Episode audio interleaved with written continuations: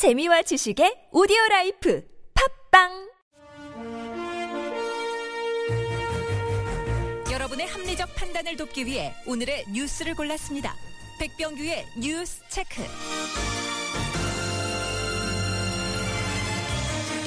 네, 시사평론가 백병규 씨 월요일에는 일부에 만나 뵙니다. 어서 오십시오. 안녕하십니까. 네, 자 오늘 첫 소식은요. 네, 더불어민주당과 국민의당, 정의당 등 야 3당이 이번 주 안에 박승춘 국가보훈처장 해임 촉구 결의안을 공동 공동으로 제출하기로 했습니다. 네네. 또그 세월호 특별법 개정과 이 가습기 살균제, 법조 비리, 어버이연합 게이트, 백남기 농민 문제 등 이미 합의한 그 4대 청문회에 더해서 이 더불어민주당이 그 제안한 서별관 회의 그 청문회 등 5대 청문회도 개최하기로 합의를 했습니다. 이 서별관 회의라는 게 이제 대우조선 해양에 대한 지원 그 그렇습니다. 청와대 서별관 회의라고 하죠. 예. 네, 특히 그 가습기 살균제 피해 사태에 대한 그 청문회는 이 국회 특위를 구성해서 그 추진하기로 했는데요. 네네. 이와 함께 국정교과서 폐지법 통과 역시 음. 이제 공조하기로 했습니다. 지금 박승춘 국가보훈처장 해임 촉구 결의안은 이 10일 공수연단에 이제 광주시가 행진 이 문제가 이제 도화선이 된 건데 이거 취소됐다는 보도가 있었는데 아니었습니까? 네, 아직 취소되지는 않았습니다. 네. 국가보훈처는 계속 추진하겠다는 입장인데요. 예. 그러나 그 군 당국에서는 네, 이 광주시가 행진에 그 참여하지 않겠다. 이미 그 불참 의사를 이제 통보한 바 있는데요. 예. 네, 그 11 공수여단을 비롯해서 그 7 공수 모두 참여하지 않겠다. 이런 입장을 밝혔음에도 불구하고 네. 국가보훈처 무슨 소리냐. 이 군이 빠진 퍼레이드는 의미가 없다. 이러면서 끝까지 11 공수여단의 그 참여를 독려해 보겠다. 이런 입장을 가지고 있다고 하죠. 아, 군 스스로도 손세를 치는데 왜 보훈처는 왜 이럴까요? 네. 넘어가겠습니다. 자, 다음 소식은요. 네, 이 동남권 신, 신공항 입지 발표가 그 초읽기에 그 들어간 가운데 서병수 부산시장이 오늘은 그 서울에 나타났습니다. 네. 국회 정론관에서 이 기자회견을 갖고 신뢰를 상실한 그 용역 결과가 나오면 승복할 수 없다. 이 부산시장으로서 할수 있는 모든 일을 하겠다고 이제 밝혔는데요. 음, 네네. 이 서병수 부산시장은 그 안전한 공항을 만들자면서 안전상의 그 핵심 잣대를 송두리째 그 뭉그러뜨릴 수 있느냐 이러면서 그 평가 항목에서 그 장애물 조항 삭제를 이제 문제 삼았습니다. 네. 무책임한 정치 공세로 비행기가 그 산으로 가는 일은 막아야 한다. 이렇게 말하기도 했다고 그러죠. 근데 이제 밀양 유쪽도 가만히 있지는 않을 것 같던데요, 보니까. 네, 산으로 가서는 안 된다. 얘기는 밀양으로 가서는 안 된다. 이런 그렇죠. 얘기겠죠. 그렇죠. 네, 신공항 밀양 유치를 주장하는 그 남북권 신공항 범 범시도 범시도민 추진위원회는 이제 오늘 그 약속한 대로 그 6월 중에 반드시 입지를 발표하라면서 그 정부에게 그 즉각적인 이제 발표를 촉구하고 나섰는데요. 네. 네, 추진위는 그 오늘 그 대정부 건의문을 통해서 이같이 밝히고 이 백지화 하나 연기 어정쩡한 발표를 한다면 더 큰 지역 갈등과 엄청난 저항에 부딪힐 것이라고 이제 경고했습니다. 이들은 그러면서 그 입지가 그 특정 지역에 그 치우쳐서는 안 된다고 네. 강조가 나섰는데요. 영호남 지역이나 그 충청 일부도 그 공이 원만하게 이용할 수 있는 그 최적의 중심 지역이 지점이어야 된다고 강조, 강조했습니다. 예, 예. 그러면서 이제 그 밀양 유치의 그 당위성을 어, 역설한 셈인데요. 이 신공항 입지 선정 용역을 맡은 프랑스의 파리 공항 공단 엔지니어링 관계자 네. 오늘 인천공항을 통해서 이제 입국을 했다고 그러죠.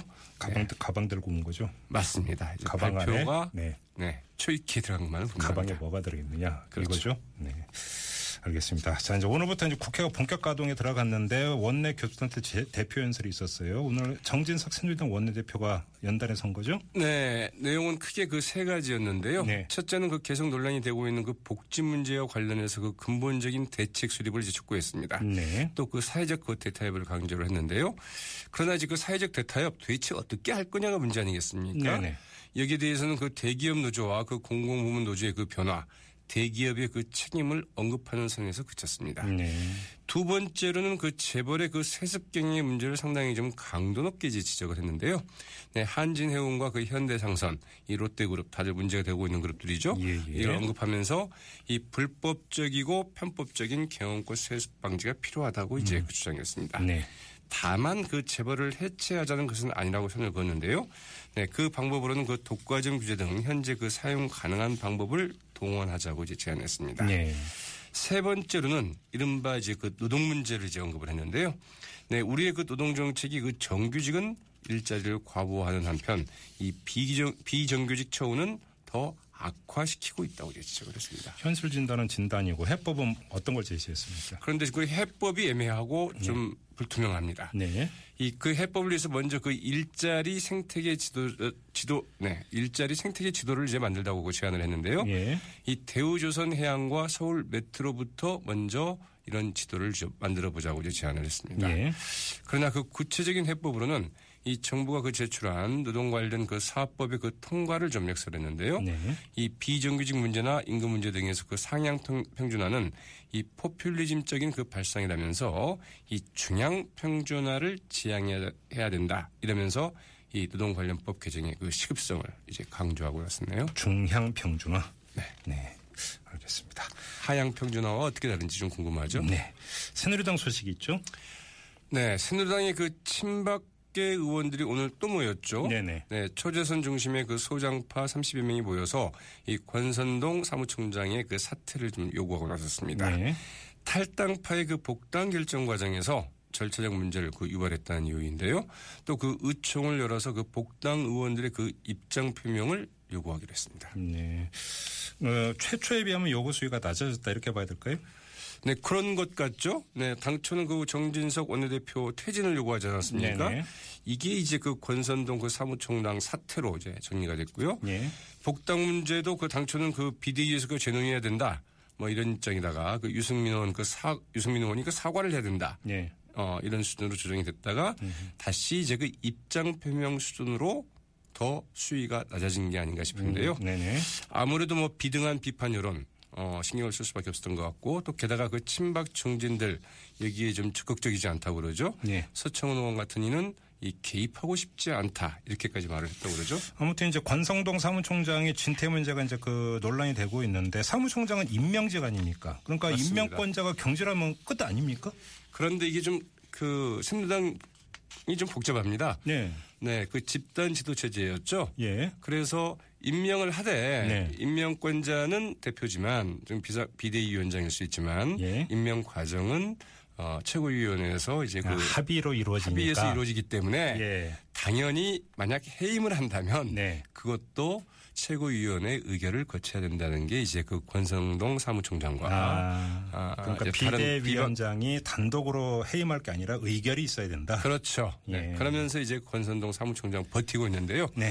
네, 오늘 그 비대위에도 그 참여를 했다고 그러죠. 그 끝까지 자리를 지켰고 내일 비대위에도 굽힘없이 이제 어, 자리를 지키겠다 이렇게 이야기를 하는데 비대위에 이 권선동 사무총장의 해임안을 좀 어, 상정을 해야 되는 것 아니냐. 네. 그러나 단 한 명이 이야기하고 지나가는 선에서 그 그쳤다고 하죠. 잠시 이 뭐 시사 외전에서 한번 그 다뤄보고요. 3부 지금 이정현 의원 인터뷰가 예정되는데 여기서 한번 좀 입장 들어보도록 하죠. 자, 다음 소식은요. 네, 그 지난 17일 그 세월호 참사 당시 그 실종자 수색 작업에 그 참여했던 이 민간 잠수사 이 김광홍 씨가 그 사망하지 않았습니까? 참 그 안타까운 사연, 사연이었는데요. 네네. 이 박주민 더불어민주당 의원이 그 세월호 특별법 개정안을 이제 발의를 했습니다. 예.